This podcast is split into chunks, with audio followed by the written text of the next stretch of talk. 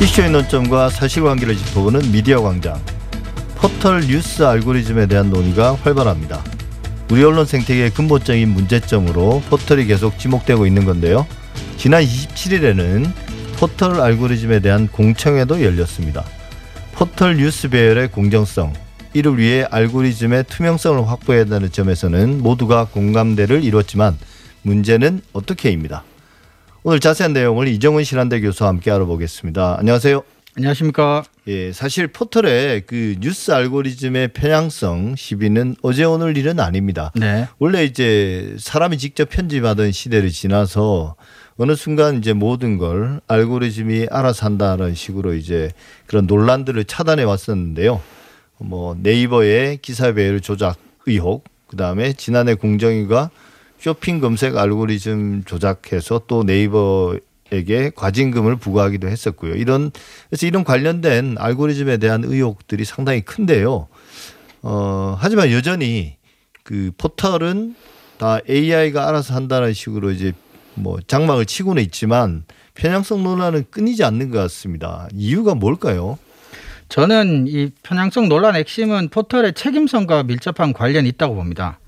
사실 기사 배치라고 하는 편집권을 포털이 행사를 하는데 편집은 기본적으로 선택이거든요.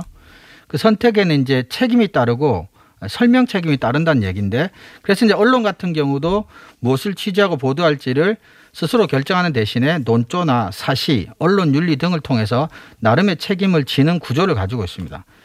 근데 포탈은 최초의 AI를 도입한 이유 자체가 책임을 지지 않기 위해 또는 논란을 피하기 위한 방편으로 도입한 성격이 강하기 때문에 끊임없이 어떤 선택에 대해서 누군가는 불만을 제기할 수밖에 없는 구조에서 불만이 제기될 때마다 AI가 하는 거다.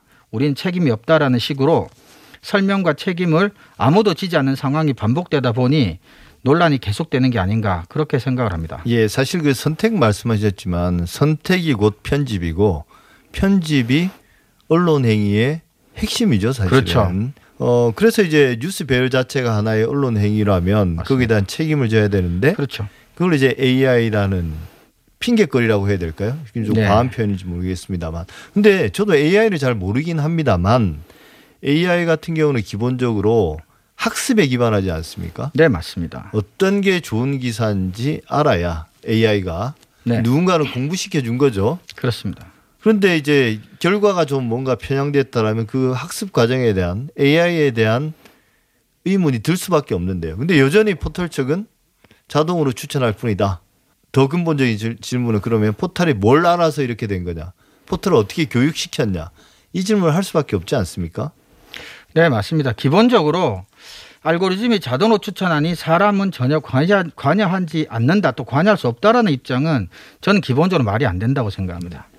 AI는 하늘에서 뚝뚝 떨어져 가지고 갑자기 혼자 뭔가 일을 한 존재가 아니거든요. 최소한 최초의 AI를 설계를 하고 그걸 운영을 하고 학습을 시킬 때 초기 값과 방향성이라고 하는 것은 반드시 이제 입력이 돼야 되는 것이기 때문에 네. 그것에 따라서 학습 결과의 정오, 그러니까 맞고 틀림을 판단할 기준을 계속해서 입력을 해주고 조정을 해줘야 됩니다. 예. 그래서 그런 과정에서 반드시 사람의 특히 설계자와 운영자의 어떤 손, 사람의 손이라고 하는 게 반드시 개입될 수밖에 없고 그래서 사람의 손을 완전히 떠나 있는 게 AI라는 것은 그 자체로 저는 신화나 환상에 불과하다. 그래서 책임을 면하기 위한 변명에 가까운 게 아닌가. 저는 그렇게 생각을 합니다. 예, 그러니까 매일매일 그 운영자가 그 알고리즘을 손을 대는 건 아니지만 그건 아니겠죠. 뭐 그럴 수도 있지만 근데 그렇죠. 그냥 최초에는 기본적으로는 설계하고 어떤 방향으로 뉴스를 추천할 것인가 어떤 뉴스를 추천할 것인가는 지정은 해줬을 거란 말이죠. 그죠? 그렇죠. 그렇지 않으면 AI가 예, 운영이 될 수가 없으니까요. 그러니까 예를 들어 AI가 좋은 뉴스를 판단하려면 좋은 뉴스가 무엇인지에 대한 기본값은 주고 예. 끊임없이 얘가 좋은 뉴스를 하고 선택을 했을 때 그게 좋은 뉴스 기준에 맞는지를 확인시켜 주는 과정을 반복을 해야 예. 이 아이가 학습을 한다는 거죠. 예. 그럼 무엇이 좋은 뉴스인가에 대한 초기값 그리고 좋은 뉴스에 대한 결과를 확인할 때 대조값 같은 것들은 인간이 부여할 수밖에 없는 구조라는 거죠. 예. 네. 그러니까 우리가 그동안 봐왔던 포털에서 그 기사 추천 시스템을 보면 뭐 실시간 검색어, 실시간 뉴스, 가장 많이 그렇죠. 본 뉴스, 그렇죠. 댓글 많은 뉴스 이런 것들이 이제 기본적인 알고리즘의 한 구성 부분이라고 우리가 추측할 수 있는데 네. 뭐그 자체의 어떤 옳고 그름을 떠나서요. 그런데 사실 어 그런 마 그리고 최신 뉴스 그죠? 네, 최신. 최근에 올라온 뉴스 이런 것들이 아마 어, 나타나도록 했을 것 같은데 뭐 우리가 몇몇 방송사에서 실험해 본 바에 따르면 그것과도 조금 다르지 않느냐. 네, 그런 실험 결과들이 있었죠. 근데 이제 일부 전문가들은 그게 이제 클릭 수가 충분하지 않아서 그럴 수도 있긴 있다라고 하면서도 전반적으로는 조금은 문제가 있는 게 아니냐라는 평가들이 있는 것 같아요. 저도 이제 기술의 전문가는 아니지만 그래서 어쩌면 포털의 AI라고 하는 그 알고리즘이 어 내가 좋아하는 것들을 반복적으로 어 뉴스를 선택을 하면 그 뉴스를 집중적으로 추천해 주는 것은 아니라거나 예. 그게 아니라면 모 방송에서 실험했던 것들의 실험 수가 제한적이어서 그러니까 그 클릭이 수십 번 정도가 아니라 수백 번, 수천 번이 돼야지 반영되는 것이어서 안 됐을 수도 있고 하지만 뭔가 깨름칙하고 의심스러운 건 사실인 것 같습니다. 예, 사실 왜냐하면 우리가 AI를 포털에서 뉴스 볼 때만 경험하는 건 아니거든요. 그렇죠. 사실 뭐 쇼핑 사이트, 오픈 마켓이라든지 그 다음에 동영상 공유 플랫폼 이런 데서도 일상적으로 AI의 추천 시스템에 따라서 컨텐츠들을 제공받고 상품들을 보게 되는 거예요. 네. 근데 그걸 보면서는 뭔가 규칙 적이라는 걸 알 수 있잖아요. 알 수 있죠. 그래서 특히 이제 유튜브 같은 경우는 관심 없다 그러면 그런 유행의 콘텐츠는 그 다음 날부터 당장 다음에 그 이 프로그램을 실행했을 때는 그런 유형의 콘텐츠는 싹 없어지거든요. 그렇죠. 근데 포털은 그렇지는 않은 것 같아요. 제가 제 경험상. 그래서 사람들이 그런 어떤 자기의 기존에 다른 영역에서의 AI의 경험과 뭔가 상반되는 경험을 하니까 이거 뭔가 좀 이상하다. 이런 의심들을 하는 건 아닐까요? 저는 그런 부분이 제 개인적으로도 분명히 있거든요. 제가 네. 뭐 다른 영상 플랫폼하고 뉴스 플랫폼하고는 분명히 추천이 다른데 또 돌아가는 방식도 다른데 저는 그게 뉴스라는 것 자체가 갖는 속성도 있다고 봐요. 그러니까 단순하게 질이나 양을 조금 단순화시켜서 구성 요소들로 이렇게 확정 지을 수 있는 요소들로 구성되어 있다면 그것들에 대한 단순한 기계적 학습만으로도 쉽게 추천이 가능한데 예를 들면 예. 뭐 장르라든지 예. 뭐그 영상물의 국가 국적이라든지 뭐 주제라든지 예. 이런 근데 뉴스라고 하는 거는 매일매일 다를 뿐만 아니라 그 장르로만 나누기에도 뭐 등장 인물로 나누기 그러니까 뉴스는 너무나 좀 단순히 확정 지을 수 있는 요소로 구성되어 있지 않기 때문에 애초에 어쩌면 저는 오히려 AI로 추천하기에 적합한 컨텐츠는 처음부터 아니지 않았나. 저도 그 질문을 하고 싶습니다. 네. 과연 알고리즘이 네. 뉴스의 중요도나 네. 혹은 어떤 이 좋은 뉴스를 뉴스의 품질을 판단해서 사람들에게 추천할 수 있는 그런 어떤 그게 가능하냐.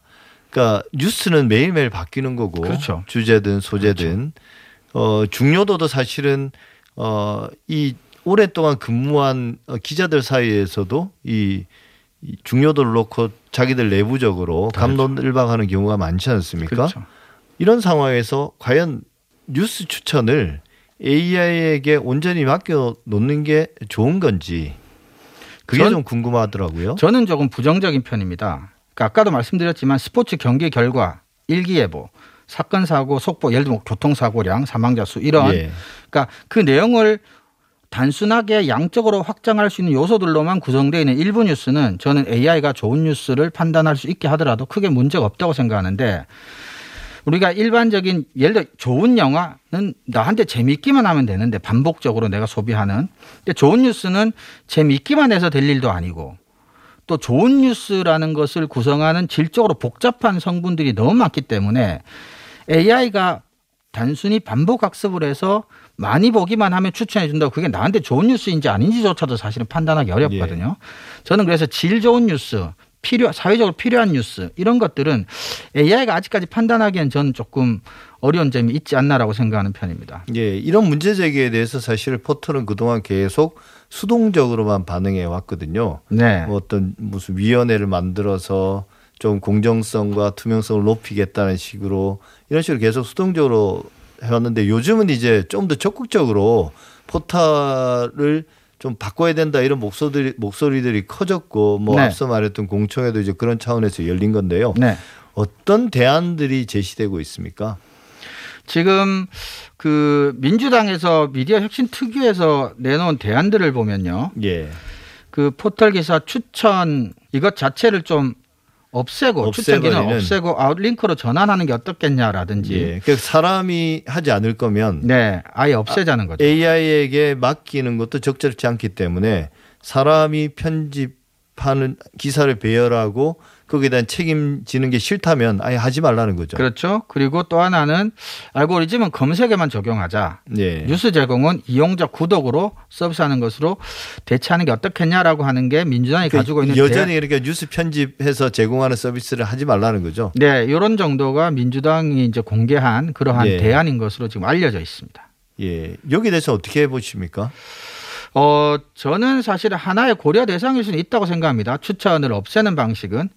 근데 이게 이제 근본적인 해결책일지는 여전히 의문스럽습니다. 사실은 어, 최초에 어, 소비자들이 개별 언론사 홈페이지에 들어가서 개별적으로 기사를 소비하지 않고 포탈에 모아놓은 기사를 소비하기를 선호했다는 것이 갖는 의미도 있어요. 소비 패턴에 있어. 그게 단순히 귀찮아서라든지 어떻든지. 근데 그런 것들까지 모든 것들을 다 과거로 되돌릴 수 있는 방식이 현재 소비자들에게 부담 없이 받아들여질 수 있는 방식인지도 우리는 한번 고려해 봐야 되고 예. 그리고 사실 그게 긍정적인 면도 있어요. 뭐 있죠. 그러니까 있겠죠. 비교해서 다양하게 볼 수 있기 때문에 아무리 편향, 편향됐다 하더라도 그렇죠. 과거에는 평균적인 시민들이 신문 방송 이런 거 하나씩만 봤지 하나씩 않습니까? 정도밖에 보지 않았죠. 네. 지금은 어쨌든 비교하면서. 볼 수 있고 그렇죠? 맞습니다. 그리고 더 가장 큰 문제는 저는 AI가 완벽하다는 환상 그리고 완벽한 공정성이 존재하고 있다는 전, 전제 자체가 문제라고 생각해요. 저는 공정은 과정상에 대한 태도거든요. 그래서 끊임없이 잘못될 수 있고 틀릴 수 있지만 그것을 확인되는 대로 고쳐 나가겠다. 그리고 그 과정을 투명하게 공개하겠다라고 하는 게 우리가 도달 가능한 실천 가능한 공정성의 저는 한계라고 생각합니다. 그러니까 예. 그것을 받아들이고 인정을 하고 AI도 틀릴 수 있고 그리고 공정함이라고 하는 것도 우리가 완벽한 공정함이라고 하는 것은 없다라는 것을 인정한 상태에서 누군가가 책임질 수 있는 사람을 지정을 하고 그 책임져야 될 주체가 그 책임지는 과정을 투명하게 공개하는 방식 정도가 우리가 AI 알고리즘과 관련해서 개혁을 한다면 현실적인 목표가 아닌가 저는 그렇게 생각합니다. 그러니까 마지못해 얼마 전에 이제 카카오에서 우리 알고리즘에 뭔가 좀 문제점이 있다는 건 인정까지는 했거든요. 했죠. 그런데 고치겠다란 말은 안안 하더라고요. 결국. 그렇죠. 그죠? 그런 어떤 한계들은 분명히 있는 것 같습니다. 여전히 알고리즘에 대한 어떤 신뢰라든지 뭐랄까요 자신감 같은 게 엔지니어들은 가지고 있을지도 모르죠. 사회적으로 보는 시선에 비해서는 그렇죠. 근데 오히려 엔지니어들은 사람이 절대로 관여할 수 없고 AI는 오로지 AI의 논리대로만 돌아간다는 말을 오히려 엔지니어들은 불신하더라고요. 그렇죠. 오히려 자기들은 만들어 봤기 때문에 이게 어떤 예. 식으로 만들어지는지 잘 알기 사람이 때문에. 관여하기 때문에 우리가 그렇죠. AI에 대한 막연한 공포들을 가지고 있을 때 엔지니어들이 그런 공포들이 좀 과장된 것이라고 과장됐다. 하는 이유도 그렇죠. 그렇죠. 우리가 미디어나 영화나 이런 데서 이야기하는 것처럼 AI가 스스로 하는 게 아니라 결국은 사람이 정해놓은 방향대로 규칙 따라 움직이기 때문에 그런 어떤 걱정들을 과도하게 할 필요가 없다라고, 없다라고 이야기하는 거거든요. 거죠. 그렇죠. 그렇죠. 예. 그래서 그런 식으로 이루어진다면 결국은 포털이 알고리즘을 어느 정도 선까지는 투명하게 그렇죠. 공개하는 게 필요하잖아요. 그렇죠. 근데 이게 뭐 제가 한 들은 이야기는 전문가의 이야기로는 구글이나 혹은 어떤 아마존이나 이런 외국의 AI가 적극적으로 활용되는 그런 어떤 기업들에 비해서는 투명성이 너무 낮다. 많이. 낮습니다. 네. 그런 이야기도 하던데요. 네, AI 자체의 알고리즘을 공개하지도 않, 않을 뿐더러 말씀하신 외국의 거대한 미디어 기업들은 뭐 부분적으로든 공개를 하고 있는 것으로 알고 있고 또 제가 조금 전에 말씀드렸지만 알고리즘의 논리를 구- 공개하는 것 못지않게 그것들이 어떻게 운영되는지를 공개하는 게 저는 더 중요하다고 봐요. 예. 그러니까 AI 자체는 어차피 그 자체로 완벽할 수가 없기 때문에 그 부분적으로 문제가 있을 수 있는 기술로서 AI를 우리가 어떻게 운영하고 있고 문제가 생기면 어떻게 책임지고 있고 어떻게 수정해서 반영하고 있는지를 공개하는 게 저는 훨씬 더 중요하다고 생각합니다. 예. 이 정도까지 불만이 쌓이고 비판이 이제 계속되는 건 더 이상 이게 지속 가능한 것 같지는 않습니다. 포탈이 네, 뭐. 알고리즘이니 혹은 AI니 이런 핑계들을 대면서 스스로 져야 될 책임들을 이렇게 피해 나가는 게 네. 한계에 다다른 게 아닌가. 좀 더 적극적인 응답이 필요한 것 같습니다. 지금까지 이정훈 신한대 교수와 함께했습니다. 오늘 말씀 감사합니다. 고맙습니다.